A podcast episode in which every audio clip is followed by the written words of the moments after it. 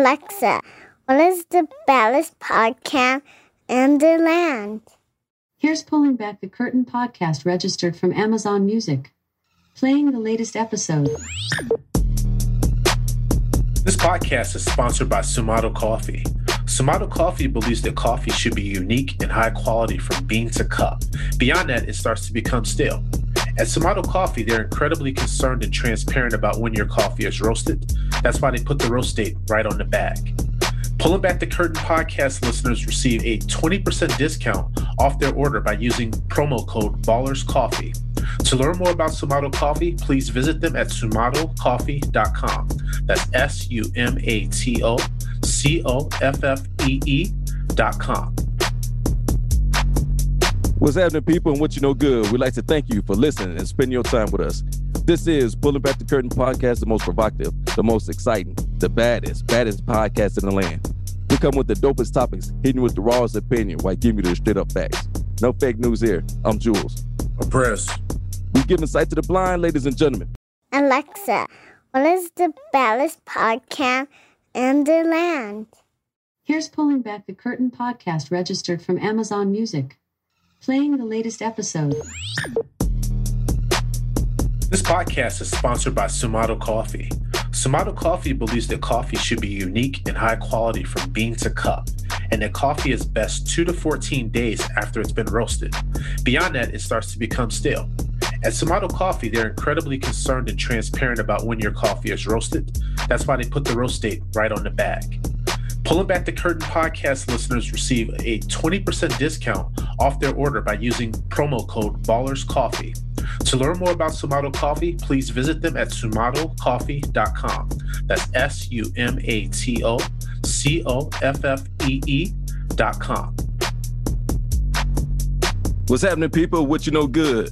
We'd like to thank you for listening and spending your time with us. This is Pulling Back the Curtain podcast, the most provocative, the most exciting, the baddest podcast in the land. We come with the dopest topics, the rawest opinion, giving you the straight up facts. No fake news here. I'm Jules. I'm Dead Press. We're giving sight to the blind, ladies and gentlemen. On this episode, we'll be pulling back the curtain on the devastation of Black Wall Street and much more. Big prayers. What's happening, baby? Man, dude, just chilling, bro. How's the week been? Busy, man. I was out there in the front lines with nobody to fight with. well, that's good, man. Hope it stays that way. yeah, yeah. hey, man. Hopefully, them, hopefully, them dudes in them red hats, man, behave. Oh yeah. Well, we see. We'll see what's gonna happen, man. I know they mad right about now, man.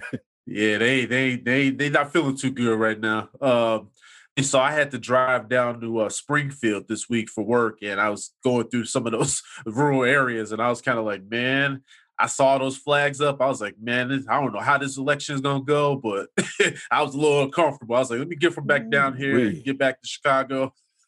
oh man, you was driving south? Mm-mm. Yes, sir. Yep. All on man, that uh on that all on that 55. Ooh, man, I know you. I know. I know. If you had flashbacks, I know you had it there, man. Man, you know what? It reminded me of when we was when we were coming up, man, and we used to take those trips back and forth from colleges and you know stuff. We would dance back everything at that age. we were lucky. Ooh, listen, man, I'm glad you you you made it there and back in one piece. One piece. You ain't had no, you know, no big problems, anything like that. Nah, man. I uh tended to, you know what I'm saying, and I, I, want to get back home safe. You know, that's that's yeah. that's it. but but to what we were saying though is about this election, man. This has been the longest fucking election in the history of U.S. elections, and we finally have a winner. God, Joe Biden has God. been elected number forty six. All right, man, what you Sleepy. think about that shit, man? I'm like, man, this is crazy. Well, man, congratulations, big big shout outs to Big Joe Biden and uh, Kamala Harris, man. Congratulations to both winning the president and the vice president. And man, I know you got some big stuff to clean up, big mess on the floor. You got to mop up and stuff. but you know, I, I, we have confidence. You guys can do it. So, man, congratulations, you guys, for for winning. Yeah, man. I mean, dude, Jules, we talked about on the podcast how important this election was, and it looked like our country answered the bell. Right, this has been the most people that have voted in an election in history. And Joe Biden got the most votes ever in history. And Yeah. what I will say about that is that's huge, man, because that's going to show you that people took things seriously. Uh, no matter what side of the aisle you're on, we realize that this country got away from what it really what really mattered to this country. And I think that the American people want something different. I've been basically critical of Biden in his past to a degree. I'm to say this at least he's a decent man. And at least he seems like he stands for wanting to unite this country. And I'm all for that because after what we've seen these last four years of this divisiveness and this division, this country has never been so divided. And this is speaking about a country that's been steeped in racism and civil rights injustices. And the fact that I can say in 2020, we've never been this divided, that should tell our mm. listeners everything that this four years has been in, in, as far as this country and its direction. you hit that screw on the on the head there, man, because what we talking about? Civil War, maybe? the last Right, maybe, right? Yeah. like that. You know, two guys, two uh uh, uh opposing people, but from one uh, one state, uh one uh United States of America, one country and stuff like that, and going at it and stuff. I mean, yeah, I'm like you, man, dude. We ain't never seen something like this in all our lives, man, where people just angry race and gets race and eh, probably your own race and you know, man, people just divided, man. and this day and age, you need somebody. Uh, this time, you need somebody in office that will lead not just certain group of people or age or race and this and that, but but all people. Like you're saying, so I heard some people, this is the divided states of America. No, this should be the United States of America. We need somebody in office that will put that into you know the atmosphere. Listen this is united states. We're going to unite everybody. Not everybody's going to you know agree but we we should be able to to bring stuff to the table and kind of you know work together and, and go forward and building better relationships with all people and stuff like that. It it's it should be that way but you know we'll, we'll see Yeah, it should, man, because we talked about it on our last episode how COVID 19 has affected all of our day to day lives, right? And we've seen on Trump's watch how he's had no answer or resolve. And it almost kind of feel like he just kind of like quit on basically trying to get this thing kind of figured out. He just kind of like just said, fuck it, right? Um, but to your point, Jules, people are hurting. Mhm. We got people that are jobless, people that are struggling, people that are getting evicted, people that are losing their homes. We even got people dealing with mental hurdles of our so-called new normal of everybody just you know, used to be at home and things being kind of under lockdown. And I'm gonna say this, bro. I'm just gonna go in for just a quick second. okay The Go ahead. fact with Trump, when he demanded that they stop counting votes, if that wasn't the weakest shit I ever fucking heard of in my life, this guy's supposed to be the guy that he he campaigned on the fact that he was different. He was gonna be somebody that wasn't gonna quit. But then he's telling people to stop counting votes. And then we have these fucking idiot people on his side that are going to these voting centers and they're basically demanding that people stop voting. When, when have we ever seen a situation where we don't want everybody's vote to be counted? Is that democracy? Because it don't feel like it to me. And that's not being a mm-hmm. leader. It's No. sickening. Oh. you know with covid you know they they open up the states open up where you can you can do mail-in voting so drop off or whatever maybe trump got some information that is not looking good for him with, with the mail-in voting. That, Right. you know you know what i'm saying? Maybe he got some intel like dude you're gonna lose with this this mail-in voting. And you know what? I come to find out and realize people don't want to go and vote in person. They'd rather mail it in because the number we don't even have the number yet but we're going we're going to talk about it. But those states that he was winning in before they did the mail, count the mail-in voting Right. my god Yep. my I god I, I dropped my ballot off, man. I did, Uh, yeah, don't yeah, I did the same did, thing. But you, I'm yeah, telling you, I did the same thing. I filled it out at home and went up to a little place and dropped it off. I was like, okay, cool. I ain't got stand online. I ain't got to give my name and this and that. I was like, okay, cool. So they might get something with this, Yeah, I this, was- this voting. Yeah, but I'll tell you one thing. You you're totally right about that, man. Because when we were watching the election on was it Tuesday night, when you saw that Trump jumped out to a lead, and he was leading in a lot of those key Mhm. states, and I was sitting there in my head thinking, man, what the fuck, this shit again, bro. I'll say this: in 2016, Jules, when Trump uh, went up against Hillary, and I wasn't like the biggest supporter of Hillary or anything like that, but I was still shocked that she didn't win, even though she won the popular vote. She didn't win the electoral college. And oh, Jules, actually, one thing I was going to ask: right. you, what are your thoughts on that electoral college? I, I just wonder, is that something that we should like look at because it seems like it's kind of outdated. You know what? My my whole thought of is, I don't know what to think. I mean, how does it? Okay, you get these states; they get certain points. Some is worth greater than others. I don't know right. how you how you break that down. How do you get these points? And I have no idea. It is something to look at, and people need to explain it better because what is it? I think you know Pennsylvania is twenty. You know them swing states. You yeah. know that that will make and break you. That will make and break you. But you know that's something to definitely definitely look at, man. Because me, well, you know what? Maybe they don't want somebody in there that's that can get in there that don't that's not a politician and that don't know how to lead and this and that. Well, damn, wait a minute. Then what happened last time? but but uh, with the popular right. vote, maybe you get somebody in there, you know, that's popular, that win, but don't have, but is not credible to become the president. Brother, I don't know, man. I I don't have an answer for you. Yeah, I would just say this, man. Uh, for me, when I look at that, I think it should be a system where we're just basically like, hey, whoever's got the most votes, they win, right? Let's just let's just do a situation where more is greater and let's keep it moving mm. because mm. I'm telling you, this electoral college thing is just, I don't know. When I look at these last couple of elections and I'm like, I just, I don't get it. I don't understand the rhyme yeah, and the reason. I'm, you know? Yeah, I'm like you. The popular vote, electoral vote, what's, what, first of all, how do you, like, how do you, you know, separate that? Like, okay, this person had more popular vote, but this person had more of the electoral votes. Right. So how do you separate and the two? Like electoral college, uh, it was framed uh, in the U.S. Constitution, and it was basically that way of basically making sure that the popular vote wouldn't be the only way that uh, a president would be elected. You know, so I think we need to figure something else out because it may be about that time. Yeah, right. Yeah. I mean, because I mean, uh, this right. this electoral college has been going on since man the early days of, of our of our democracy. We have to look at it and see is this the best way moving forward in the future for uh, voting for the presidency and and or is it time to shake things up and let's work out some easier better you know where like you said the most votes the person with person with the most votes win this is the thing so the way that i understand the electoral college system to work is that each state so as you mentioned with pennsylvania how they have 20 so they get a mm. certain number of electors uh, based on the number of representatives that they have in Congress.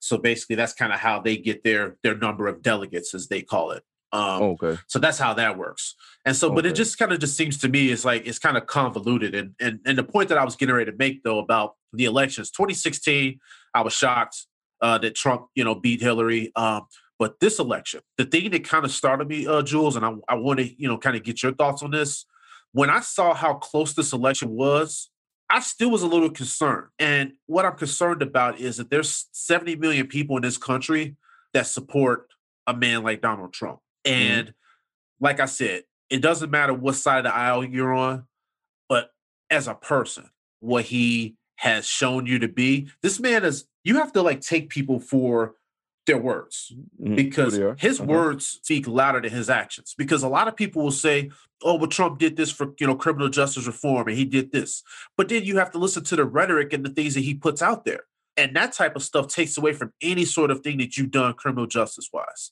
But I want to just kind of get your thoughts on how you feel about you know what you saw with the numbers and um, you know how you feel about 2020 and, and what this election says about uh, the direction of our country. Well, it, it it showed me that hell, there's a lot of a lot of a lot of folks that think like him. There's a lot of folks that's like him. Right. Uh, shit, it is what it is, man. We got a lot of people in this America who feel the same way this this this man feel. So, like you said, this man divided the country.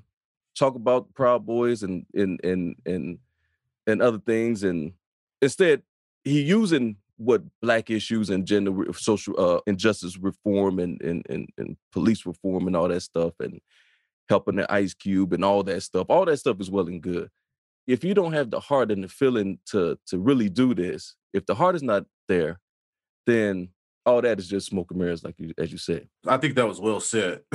yeah, uh, you know, I I have to. I'm, I'm sorry, people. You know, sometimes I have to stop and think because it's some of this stuff is just is sickening, and you you almost get you have to calm down.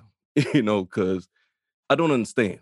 I'm like you. I Right. don't understand. yeah, I don't yeah, I understand. don't either. and I'm glad, and I'm glad that you know we have somebody in here that I'm hoping, I'm hoping he's able to come in and unify everything and and not this old same old same old political things that politicians do sometimes. They promise all these things and do nothing. I mean, I'm just sitting there just shaking my head and I just, you know, with that question, man, it just just really hit me on how how much people out of here really think like him and want to keep us down and, and it's not cool, man. It's 2020. Everybody, it's it's, it's cool. enough to go around to to to have a piece of this pie, man.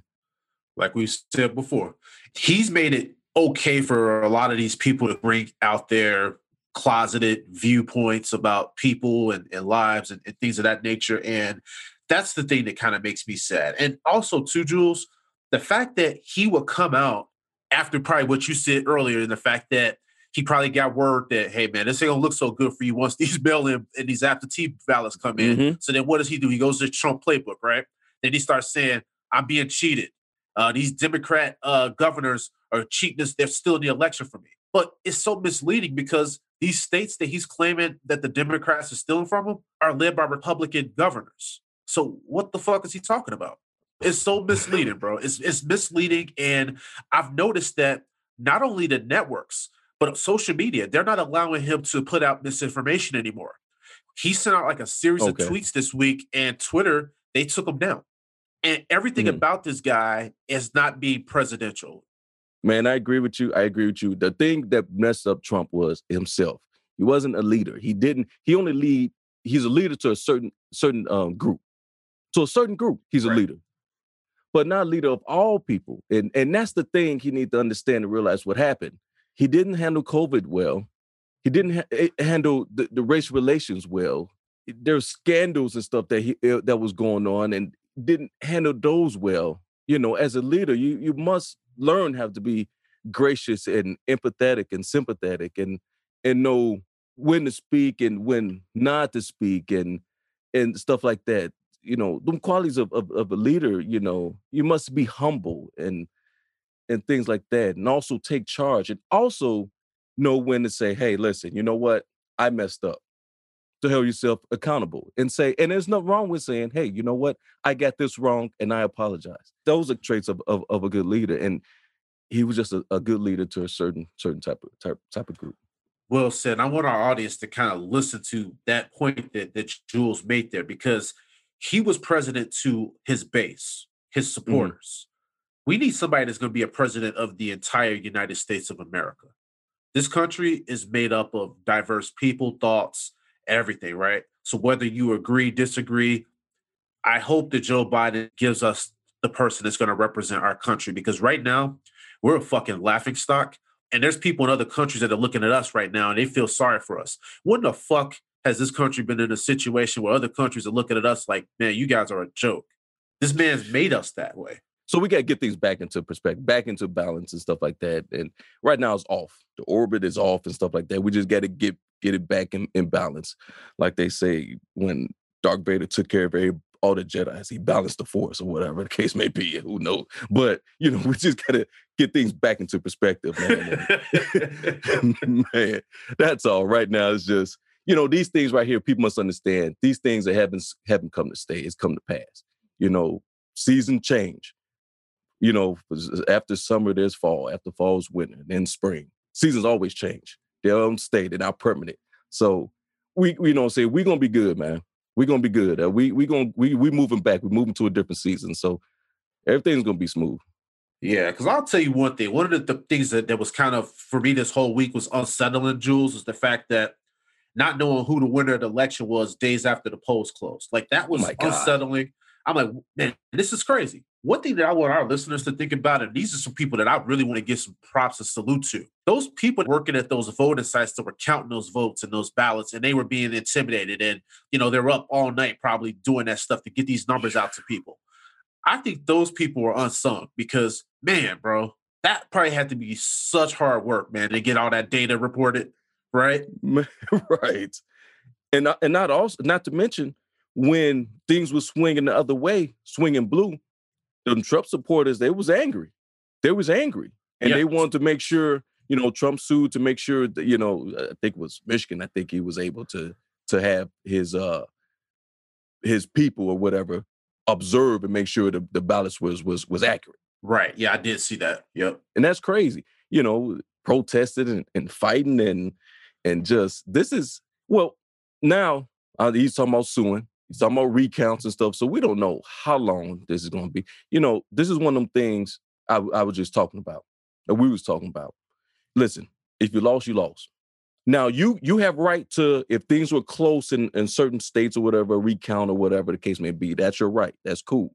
But if you have the numbers, you get people who's who's a professional in this and say, hey, you know what? Nah, you got your butt whooped. You know, bow out gracefully. You know, have a nice Thanksgiving, have a nice Christmas. You know, in January 20th or whenever the inauguration is, shake the man's hand like, hey, you know what? Good job, good race, because this was a hell of a fucking uh, election. Yeah. And I don't I don't want another election like this one, but okay. Ever. And uh, yeah, right. And you know what? Go, you know, set set off to the sunset, man. I mean, hell, you're 74, 75 years old. I would I I'm chilling. Rich as fuck. right. I mean, right. What you get, you know, say you gotta take these these these um these losses here, not and just look at it, brother. Not not not a lot of people say they was president of the United States. Right. Even though you're a one-term president, not a lot of people say you're president of the United States. Dude, you did something nobody thought you would have won. You know, right. it, it did. No so, kidding. You know one thing, Jules? It's kind of funny you brought up that one-term president part up. So think about this. Remember when we, me and you we, back in the day, we used to joke about how awful George Bush was as a president and how everybody kind of clowned him. Uh-huh. Well, Donald Trump has made a lot of people look back at George Bush and I think we view George Bush a lot differently than we did oh, yeah. back then. Yeah, right. Yeah, right. Hey, hey, no, George ain't too bad, man. but uh, I wonder what he think, man, chilling, rich. you know, speaking of, uh, I thought I heard Trump said that if he was lost, he was going to move out the country. Yeah, he uh, he said that shit, and I was looking on, on Twitter, and I'm looking at all these people that obviously are his supporters that are all saying that they were going to move out of the country. They were going to move to like Mexico or something like that. And I'm like, and then I was looking at how the, the people from Mexico was saying, we don't want you guys here in this country. Man, this is stupid. Talking about they gonna leave. And then go to Mexico. and Mexico at all places, damn, they gonna go. They hey, hey, they won't stop people from Mexico coming over, but then you're gonna go over there like they gonna like they gonna accept you. nah, they like, nope, nope. you you go that way. hey, they tell them they're gonna build that wall. Gonna say for our, yeah, he said a lot of shit, and all the stuff that he said, he didn't do any of it. And I think that's the thing that we got to look at. Like, talk is cheap. You know what I mean? And you got to actually have a plan of attack. And that's the thing that I hope with Biden. I hope that he comes out of his first 100 days.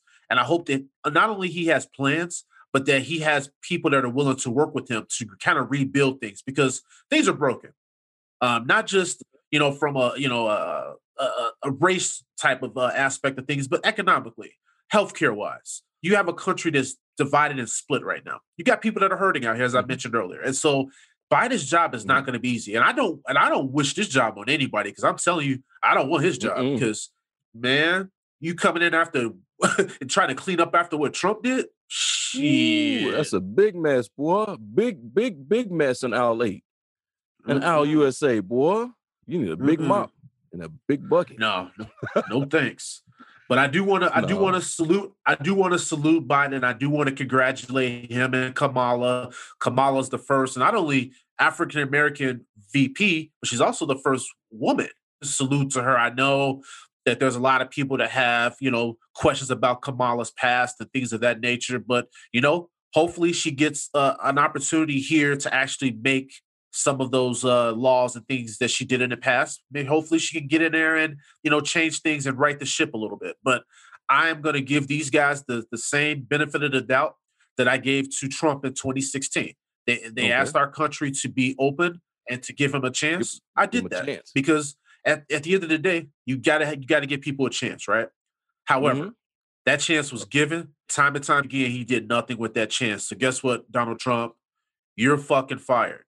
The fuck out of here, son. Well, he, he predicted he was going to win. What happened? He did. I don't know. he claimed victory. I don't He know. claimed- Boy, he, he's somewhere right now playing golf, trying to get his mind right. Damn. when Biden flipped uh, Wisconsin and Michigan, the power of mail-in ballots, bro. Do you think they should continue with the mail-in ballots? I'll I'll say this, Jules. If obviously with the pandemic being one part of it, but I think that this has caused a lot of extra work um, because Okay. now you have these people that have to manually do all this work. So in that sense, you know, it seems like it's a little extra, but I'm hoping that maybe in the future we could have a an even a better situation that maybe people can vote online or something like that, and we can actually trust that we don't have other countries that are going to uh, be able to hack Ooh. into our systems. I think we need to be more progressive because Okay. think about it. In this day and age, it's 2020. We're in a day of technology, and we're out here mailing in ballots. So Let's just think about that for a second. I get you. I know for my job, for our union, stuff like that, it's mail in ballots or you can go in uh, to the office, and stuff like that. But yeah, as far as signing, uh, logging on and doing online, that's something to think about. Yeah, I mean, I, but I think think about it is, is that we we got to protect that from outside people that want to influence things because we saw what happened in 2016 with all that kind of stuff. But I think that's a great point because I think the mail-in thing was good in this pandemic time, but I don't want to see this in 2024, man, because it just brings up too many things for people to question. Yeah, I'm like you, man. It, it's too much work. I mean, I was sitting up there at work and I'm like, oh man, this thing is in the bag. I was like, I woke up in the morning. I was like, damn. they count a million. I said, what the hell? it was funny watching the guy on CNN because then he started writing things on the on the board. He was like plus this and that. I was like, man, look at the mail-in votes. They're starting to come in.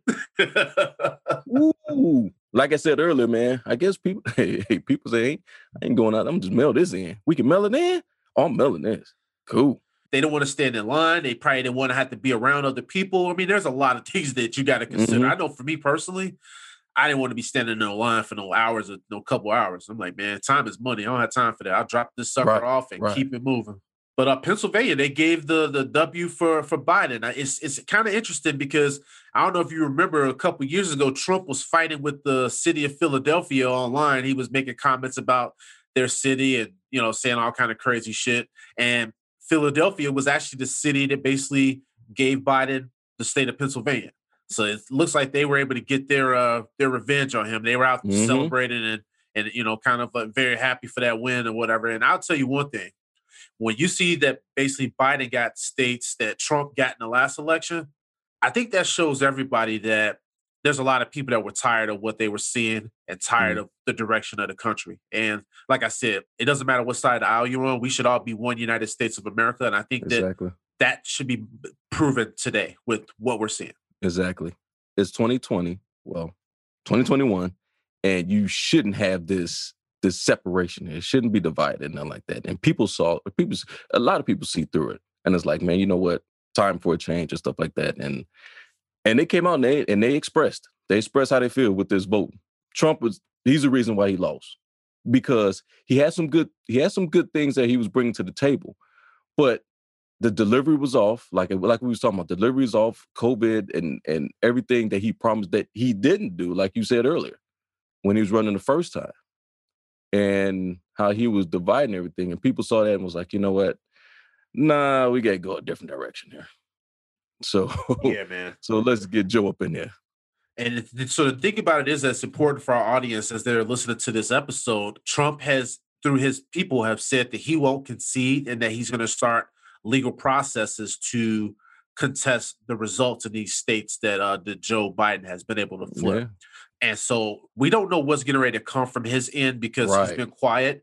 And that's the thing, because these next 90 days with him in his in office, it's probably going to be a fucking shitstorm that we've never seen before. And we're going to probably hear all kinds of dangerous rhetoric. And I just want our listeners out here to stay alert, to pay attention to your surroundings, and stay ready because we don't know what's getting ready to happen out here. I just I just want to really make sure that people are listening to those words and you do what you need to do to protect you and your family and your homes because this is going to be a tough I would say next 90 days because we don't know what to expect. You would you would hope that with a rational human being that they could just take the L right off into the Mhm. sunset. Mhm. But we're talking about Donald Trump. No, you might have to you might have to drag him into the sunset. Who knows? But what you said is hundred percent correct, dude. We don't we never had anything like this before. We just want people to stay vigilant and Right? smart and stuff. no, he just needs to stop delaying yeah, inevitable. yeah, that's all. Yeah, yeah, that's all. But you know, hey, this is him, so we'll ride it out. Like I said earlier, man, we'll get through it. We'll get through it. It'll be Yeah. all right. But I would just say this, man. Um, we've basically seen that this year, like I had mentioned to you previously, this this year is teaching us a lot of lessons, right? And I'm just really hoping that we can just get back to the point where we get decency back in this country and that basically America can kind of go back to being a place where it looked like we were making some progress towards being progressive and giving opportunity to everybody, Mhm. right? Not just those with privilege, not those who just have money, like for everybody, give an opportunity to all, right? Uh, if somebody's willing to go out there and do the work and, and put the work in, then that opportunity should be there for them. They, they shouldn't be discriminated against for any sort of reasons. And I really hope that we can get back to that because, like I said earlier, this election still shows proof that this country is divided in ways, and sometimes it kind of mm-hmm. feels like these ways are imparable. We have family and friends that are at odds over the direction of the country, and you got to think about this. Not only is that divisive, but that's toxic because family sit down and disagree, right? Family is something that's important, and you you only get one of them, right? And it's just really it's just really disheartening when you hear stories, and I'm seeing it firsthand, and it's just really tough to see that kind of stuff over wow. basically people's beliefs being different. Well, hopefully that um, you know, when transition of power here, hopefully we get to that where we can be we won't all have to agree, but at least we respect each other's beliefs and stuff like that. That's all. Yeah, man. Just respect each other's beliefs. I mean, I mean, hey, if you're a Republican, you're a Republican. If you're a Democrat, conservative, liberal, fine, and it should be okay. And it should be okay. And we not should be tearing each other's parts like it's it's it's it's a like this is a game. Like you know what I'm saying? Like these folks, Right. you know what I'm saying? Like even that is like weird. But you all different people have different beliefs, styles, and stuff like that, and everybody should just respect respect one another. That's that's the big thing. Absolutely. Well, I would say this: the one thing that I am encouraged by, uh, Jules, was the voter turnout in this election because it was huge. It was massive. We're talking about all these mail-in ballots that came in because that voter turnout played a big role in uh, Michigan, and also probably is going to end up being a big role for him getting Georgia as well once all those votes get uh, counted up. But I would say this, man: America's voices have been heard, and it's now time for Biden to unite this country and Uh-huh. put his plans into place because he said he had these plans for the virus. So I want to see what he's got for it because we've lost the whole entire year. I know one thing. Joe Biden said in that damn debate that he's going to be transparent about that uh about the uh, serum, the antivirus or whatever. So right, right. I want I want to know what's in it, Joe. well, I'll tell you one thing. I'm I'm I'm not taking anybody's vaccine. So uh, if there's any of our listeners yeah, out there, right, that, yeah, vaccine. if if if they're if they're brave enough to go for that, that's cool. I'm gonna wait for that second or third go round. and he said he's going to come out with that that Biden care. All right, Joe, we looking at you now. Yeah, we'll see. We'll see. But I would just say this, you know, on the spirit of of this historic election, on the spirit of this year being very, very challenging across the board, whether it came to the pandemic, civil unrest that came because of uh, you know, social injustices that are going on of people of color, right? On our last episode, we talked about the origin of Black Wall Street, which is that self-sustaining community that we talked about and how those blacks were able to take advantage of that oil boom in the uh, you know in the in the early 1900s and they built something together right? And within this black community as me and jules have both spoke about we've lost a little bit of that pride of rising up and building and building within our own communities right? And so in this episode what we want to do is we want to kind of turn the page and we want to talk about the flip side of things and let our audience that may not even be familiar with this story of Black Wall Street just understand a little bit more about why we want to do this episode, especially during this time in our country. So, Black Wall Street will always have a special place in American history. When I Mhm. started learning and doing research on this years ago, it became something for me that I was almost like I told you, Jules, last time. This was something that I was never taught when I was in school. But I was really proud to know that, damn, man, we had these communities that were thriving, that we were self sustaining, and we were basically doing it on our own. And we were able to do that in a, in a time where, think about this, like not too long ago, Jules, as Black people, we weren't allowed to own property. We faced violence. Uh, we had restrictions against our freedom, and we were stripped of our right to vote. That oil discovery in, in Oklahoma at the time gave Black people the economic opportunity that we were lacking during those days, right? And I will say this even though Oklahoma during that time was a very segregated state, we were still able to build something within the, the confines of the, the way that things were back then. But as you, our listeners can probably imagine, there was probably some envy from the other side, seeing that now you have these black people that have basically settled and has taken this this community as their own, right? And they're probably looking at them like, I don't like what you guys are doing over there, right? So you Mhm. have an area of black people that are thriving. And they were also surrounded by some people in Tulsa that weren't living those type of riches and those type of lavish lifestyles, right? So that obviously is going to bring up some hard feelings. And I would just say this, man. When we think about the devastation that became known as Black Wall Street, in my opinion, Jules, and you may have a different uh, thought process on it, but when I was doing my research on this, like over the years, to me, it kind of felt like it was retaliation against the Black community because they didn't like the fact that they built something. And Mhm. I think that it was kind of the early signs that we saw of how lies have been spread about our community that we are basically like criminals and we're not doing things that we need to be doing as a people. And that's what they tried to do to those people in Black Wall Street. These people were entrepreneurs, they were successful, they kept their money within their community. And I think mm-hmm. that because of the Tulsa time being segregated, I think that the citizens of Tulsa didn't like that those individuals came there and, and they were thriving. And to the destruction of Black Wall Street, uh, Jules, you might want to even like touch in on this, but a lot of the accounts regarding what really happened seem kind of up in the air, right? So there was an incident or an accusation of sexual assault uh, by uh, Dick Rowland uh, against an individual named Sarah Page. And, and Jules, I don't know if you want to pick it up from there, but that's kind of like what we saw as kind of the precursor to the violence and destruction that became known as uh, Black Wall Street. Well, yeah, you know, shoe shiner named Dick Rowland, uh, 19 years old, and he was getting on the elevator in the Drexel building. Well, the elevator operator, white woman named Sarah Page, she was 17 years old. Uh, so the story is on what happened was Dick Rowland was getting in the elevator, he tripped and grabbed her, getting off the elevator, he tripped and grabbed her.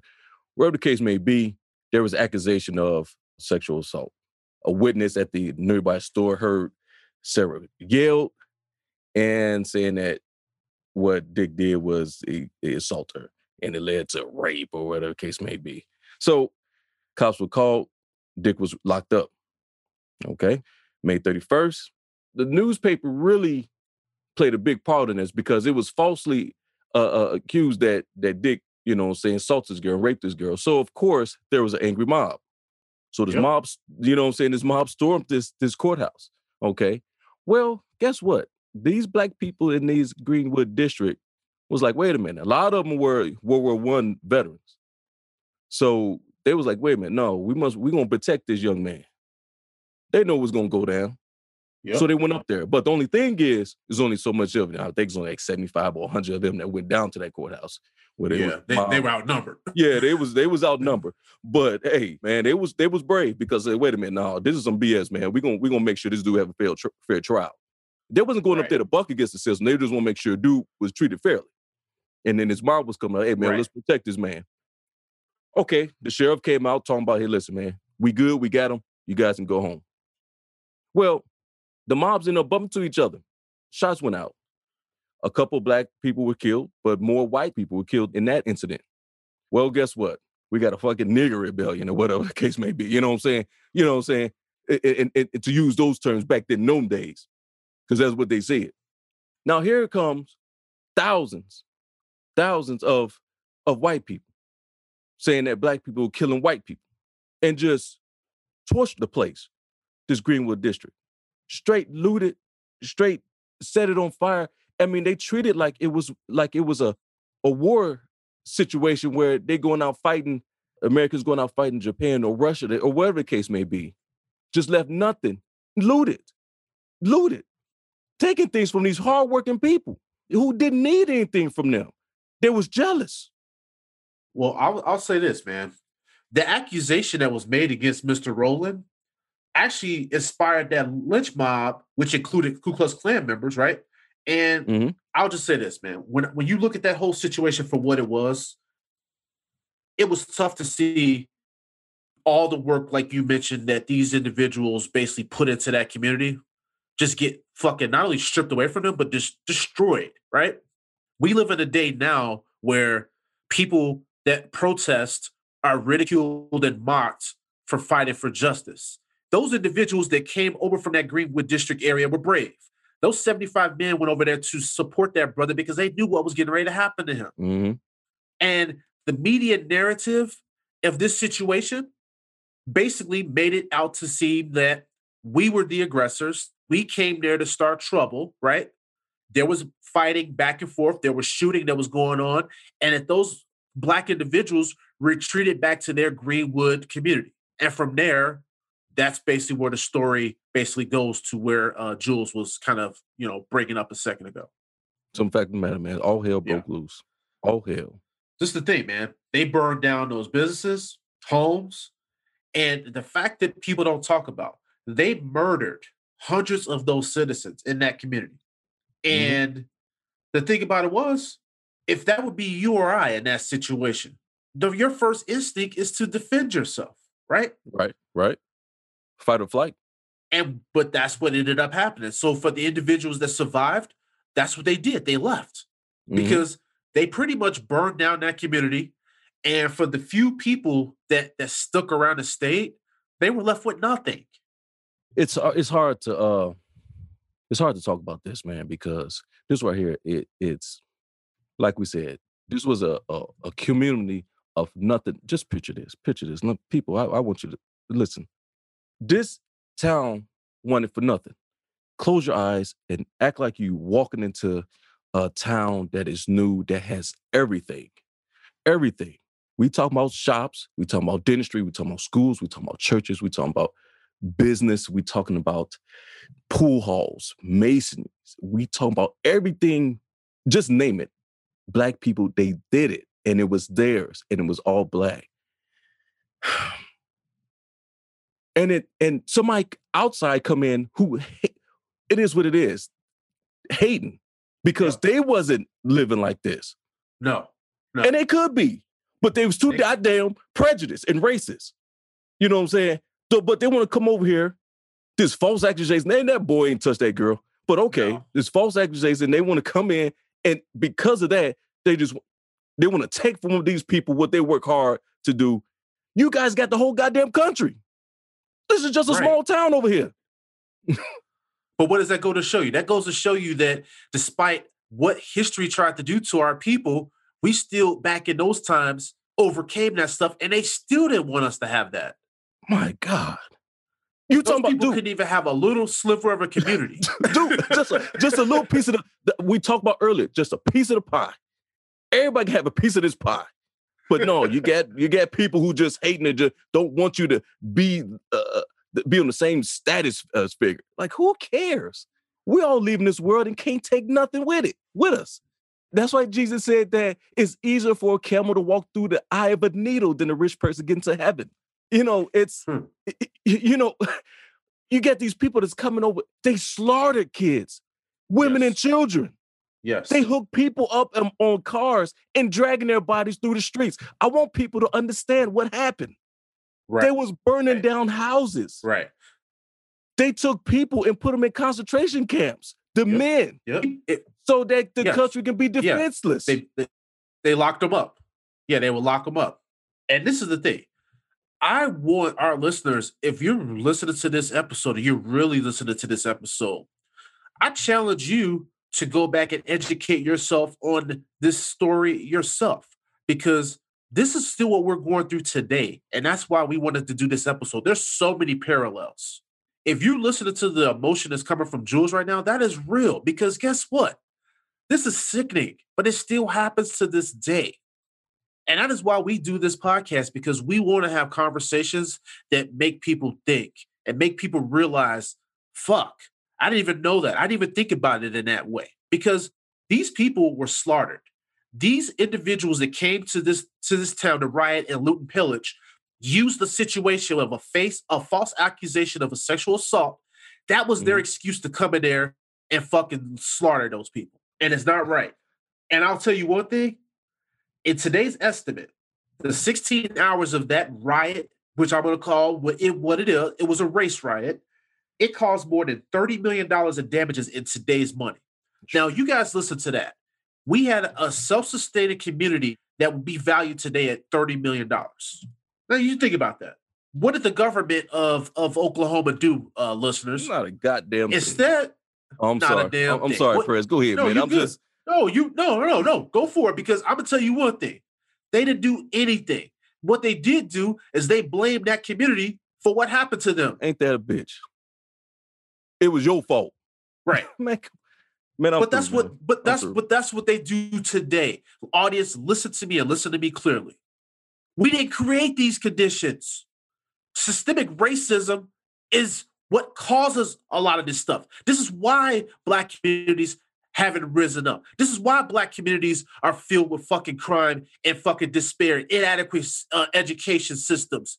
It's been generational and generational and generational of fucking poverty and despair. For the ones that are lucky enough to fucking rise above that, which what me and Jules talk about all the time, we're the lucky ones. But what Mhm. about the ones that didn't get out? Talk about that, guys. That is what we want people to think about. There's people that enjoy a privilege of having wealth that's passed down from generation to generation. Well, Mhm. That. I commend you. And I love the fact that you have that, but we didn't have that same opportunity. We were trying to build something. Could you imagine if this Greenwood district would have been able to have thrived? We could have 10x this thing. oh man. Who knows how the world would have been for African Americans in that part of the country? We don't know.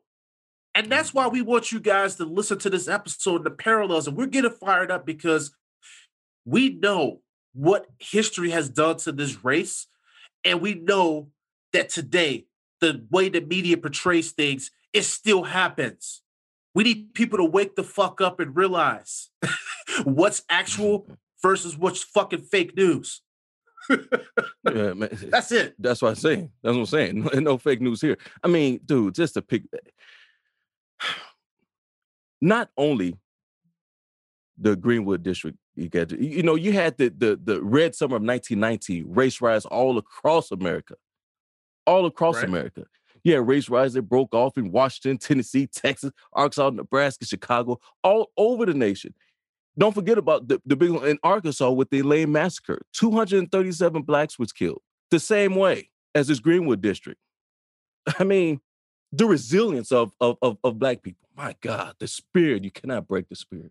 You can't. The resilience of, what, of, of, of, black people, what they encountered, endured and stuff like that, and lost and shed and and fought and all of that, and they was still you can't hold them down. That's what you that's what we gotta No. take out of this.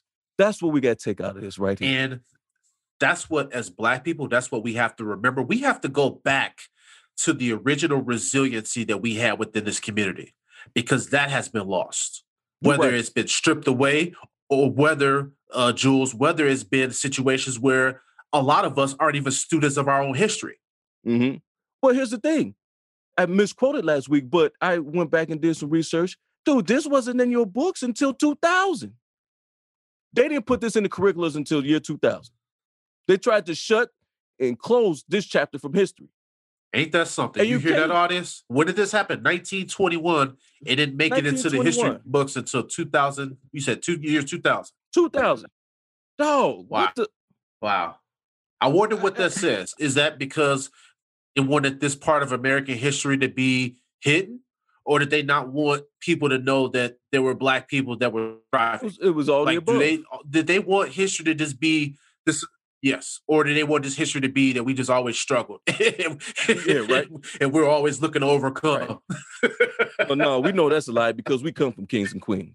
You know what I'm saying? Oh my God. But I and, and this is another thing too when it comes to this whole situation, right? Because we talk about in this world right now, terrorism, right? And you remember, you know, 2001, we had the the attacks that happened, right? Mm-hmm. And everyone was up in arms, rightfully so, because you know that was an affront to America. But this Greenwood situation was domestic terrorism. Right. No one even talked about this thing for 70 years. That is a problem. As we say about 9 11, never forget. Well, guess what? As Black people, never forget Black Wall Street. Never forget where you come from. Never forget your worth. That is what I want us to remember. Yeah, man, dude, you said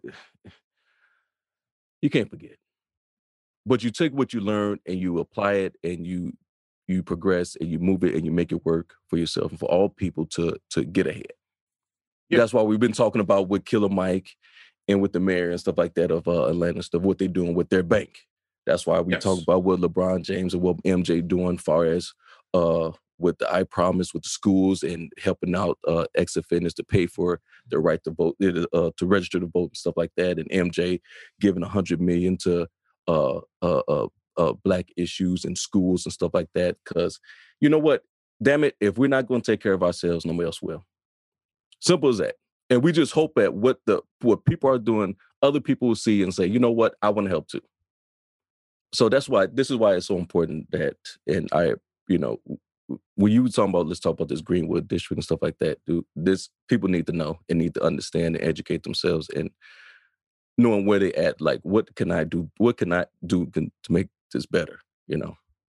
But you know the messed up part is that like you said prayers when they tuck around saying hey how blacks are the ones that, who, who caused this and and at the end of the day they send out 85 individuals would was indicted and nobody was convicted. Oh what what happened to if you want to know what happened to to dick rowland? Uh he was a he was acquitted too. Because guess what? Old girl Sarah Page didn't want to testify. Yeah, I wonder why she didn't want to testify. yeah, well, I, I, I know why. Because all is all BS. all BS. I know exactly the road you're going down. And Emmett Till falsely accused. And what we see, we see street justice that was basically performed by individuals. They murdered that that kid and nothing mm-hmm. happened to those individuals. But what I wanted to talk about real quick was the Greenwood district after that massacre, Jules. So, okay, despite all the damage that was done, do you realize that mm-hmm. the survivors and the families that were involved, they were promised by the uh, Tulsa Race Riot Commission that they would receive some sort of, you know, reparations because they needed to replace what was taken from them, right? They recommended that those reparations be given to any individual that lost property and proposed the establishment of a scholarship fund for kids that you know that were a part of that community. And while all of that stuff sounded good and fun and, and it's you know you can propose this and that and to what our point was earlier about these individuals these politicians that, that say that they're going to do this and that and then they don't do it well guess mm-hmm. what? This community they promised these things and they didn't deliver what the mayor of tulsa did was is two days after this riot instead of him basically getting the individuals that were involved in this attack and basically arresting them. What they did is they took this community from them and they wanted to convert it into uh, industrial uh, area. So they basically knew that this area was ripe and it was it was a rich area that they would be able to make money and they would prosper from. So they took that area for themselves. They devalued that land that the community had. So any of the individuals that was still living there to survive that area in, in Greenwood, they were paid pennies on the dollars for their property. We talked about the damage that was done. There was an estimate up to $30 million in today's money. Mm. And mm. after the, the city devalued that land, individuals that were not black bought that land. And then, of course, what do you think happened, Jules? The area thrived again. Yeah. Well, yeah. Well, yeah. I mean, almost, almost, almost, almost got choked, almost got choked up, knocking this microphone off, off the stand here. oh, the old, the old, get these people out and and and and and use it for you know, uh, uh, we take over the land just like they did the Native Americans. God damn it. well, you know what? Well, I think they call I think they call that gentrification. I wonder Yeah. where we've seen that happen in, in, in our history. Let's see. Um, Well, interesting. Cabrini Green. Cabrini, What's dude, that area called now? Oh man, shit. I, don't know what it's They gonna called, but get it, me going. They gonna get me going. it- you know, it's, So- it's it's it's tripped out because when you go over, if you remember going to Cabrini Green, people in Chicago over there going to Cabrini Green, you see projects. You, you know, used to see the project buildings and stuff like that. Now, if you would have told me project buildings was there and and and labor Bernard Hoover was the man and stuff like that over there, you would never guess going over there now. No, You would never guess. no, because because River North is now one of the most affluent areas in this city. Man, 15, 20 years ago, maybe 25 years ago, yeah, you wouldn't yeah. walk over in that neighborhood. No, no, no. And I had some I had some relatives that stay over there. Nope. I remember my mom used to go, we used to go over there and she was like, she when she just walked in right quick, she said, I'm I'm, I'm gonna run in, stay in the car, don't open this car door for nobody. I was like, okay. She said, I'm in and out. And she wasn't playing. No wonder she was driving and speeding. Your mom was like, uh uh get up out of here. but the one thing that I just want, I just want our audience to listen to, we're bringing this type of stuff up. Again, the tenor of this podcast is not to blame, but it's more so to educate. So while we Mhm. get fired up, it's because we've seen what has happened to our ancestors, and we see that these things still happen today. And these things are things that we still want to point out to as saying, we're not hopeless, but we know and we see what the fuck's going on. we're not blind out here. Mhm. And what I think that we need to do, and me and Jules have talked about this on this podcast, and this is something that I'm personally going to start getting myself involved with, is us building a new Black Wall Street, right? By working together, right? Because we need to reinvest in our own communities. We need to keep those dollars circulating within our community, like what happened in Greenwood, right? We got to learn how to do business with each other. We got to support each other. Stop hating on one another, right? We mm-hmm. owe it to our ancestors who have lost their lives and their communities that day. Because I'll tell you one thing when I read this story and when me and you were kind of preparing to do these episodes, this shit got me fired up in an emotional way, but then it also got me like, bro, I got to do something. Mm-hmm. Because the greatest danger to Black people is their disconnection from the past and the fact that we keep allowing history to be repeated. So many of our Black people out here are conditioned to believe and accept our current circumstances and not realize that we come from greatness. Like Jules said, we come from kings and Mhm. queens. We've had Mhm. riches. We were Mhm. millionaires in the 1800s, but history does not tell you about that. I am not with the defeated attitude. Anyone that knows me knows that I'm a competitive person. I want to win. Yes, sir. I know you. I like to also give back and help people. And if I see somebody next to me, I'm pulling them up with me, bro. Let's roll. Right? That just was in my in my heart. I just wanted to get that out. But I think that the time is now. You look at 2020 and what this year has done for us. The time is now. We need to do more. We need to do better. dude, I can't, I can't, I, eh, dude. I, all that you said, I echo. All that you said, I echo. It's like I said, if we're not going to take care of each other, nobody else will. And it's time, like you said, 20, 2020 going to 2021. All right, like you said, we got a new president office, a black female vice president. So you can't tell me things can't not be done. It can. We gotta put the, we gotta put the work in. We gotta put the leg work. Like you said, we can't hate on each other. We gotta unify. We gotta help each other. We can't just say, I got mines, forget you. No, we got to pull each other up. Right here, this Greenwood district shows you this is the blueprint. Damn it, this is the blueprint because not only they did it once, OW Gurley came in and one person came in and had a vision. One person Right. had a vision. And it started off Right. that vision. Without vision, you'll fade in your past without vision. So he had a vision. He came in and he bought land and he put stuff on that land and he gave it, it he had other people coming. And that's how you get this, this ball rolling. If they can do it then, we damn sure can do it now. Absolutely. Because And then also, and then also, when it went down the first time, they rebuilt. right. Now it wasn't as successful and, and Right. prosperous, but they Well, did yeah. rebuild it. Right. Yeah, yeah. It's like getting into a car accident. Ain't no sense of rebuilding that thing. Cause oh, Gurley and those guys that did this stuff, they didn't have the Mhm. resources at their disposal that we have. we have Information right. right now at our fingertips. I'm just saying, bro. We have the resources to put our minds together, bro, because you got to think about this, man. The type of people that you have in your network, Jules, the type of people that I have in my network, we got to all start working together, man, and coming together and trying to build some things with each other, right? Use our, it, it- you have different experiences you bring to the table that I can bring to the table, but then you got cats that you kick it with that, like, they may bring something to the table. Then we can all sit down and we can do something and we can build something. That's what we need to do hmm because we need to take back what's ours. I'm sorry, but it's time for us to do something. And talk is cheap. And I've said on this episode, and I'm going to continue to keep saying that on these episodes, but we need to take back our communities and make our communities great. Because a lot Right. of what people say about our communities, they tell us that we're trash, they tell us that we're the cause of the problem.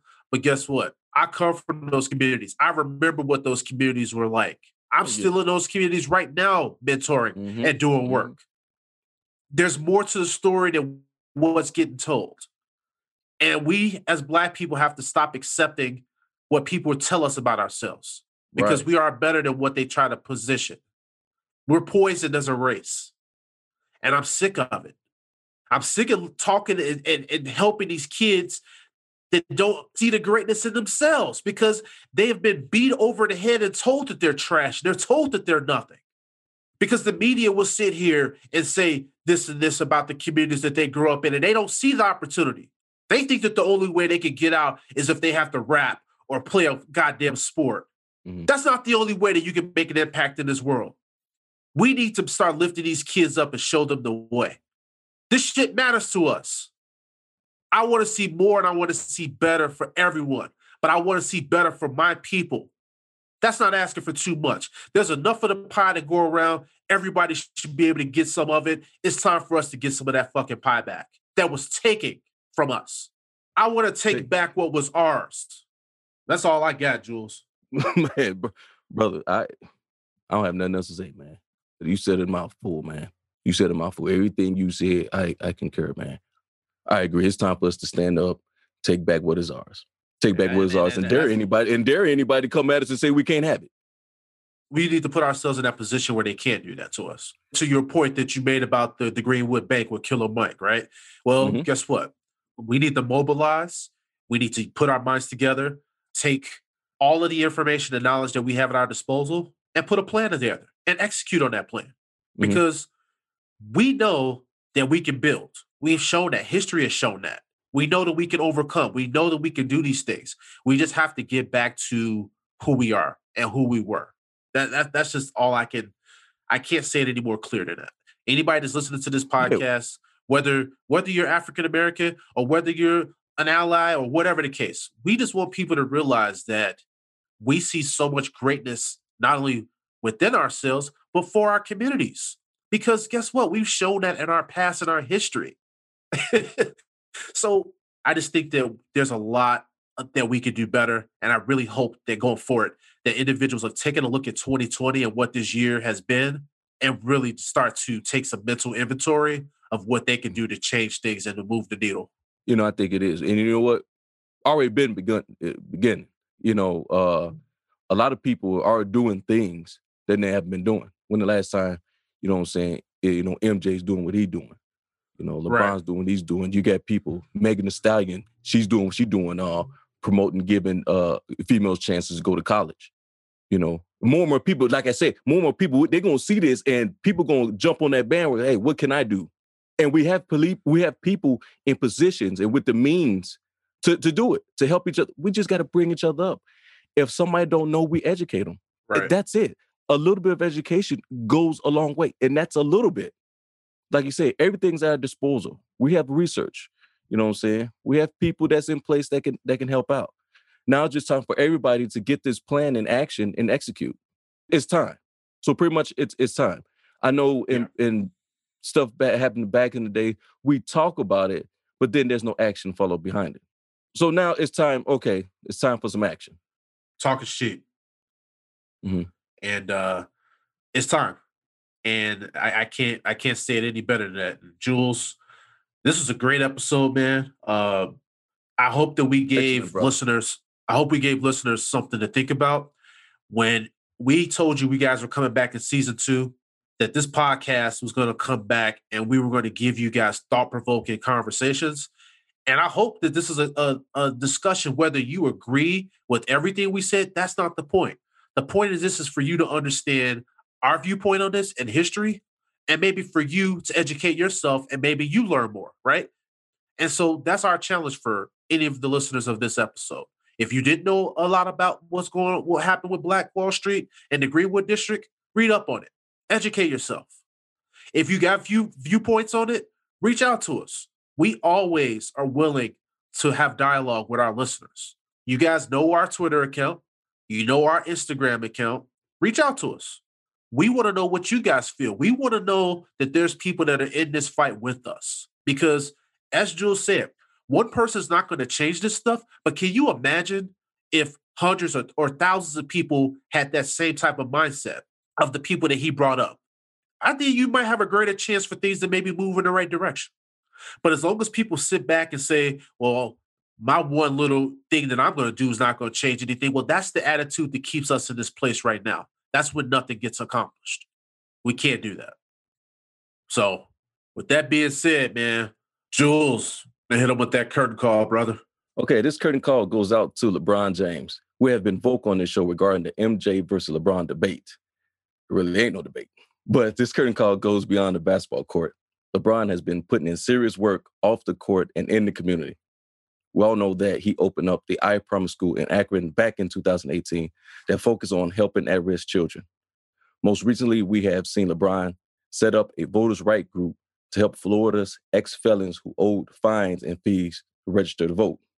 The belief of this group is that your right to vote shouldn't depend upon whether or not you can pay to exercise it. You know, LeBron, you may not be the GOAT on the basketball court, but that's all right. But you're one of the GOATs that's helping out Black Agenda, Black Excellence, Black Pride, everything other that's Black. We on Pull Back the Curtain podcast appreciate you, brother, and keep up the good work.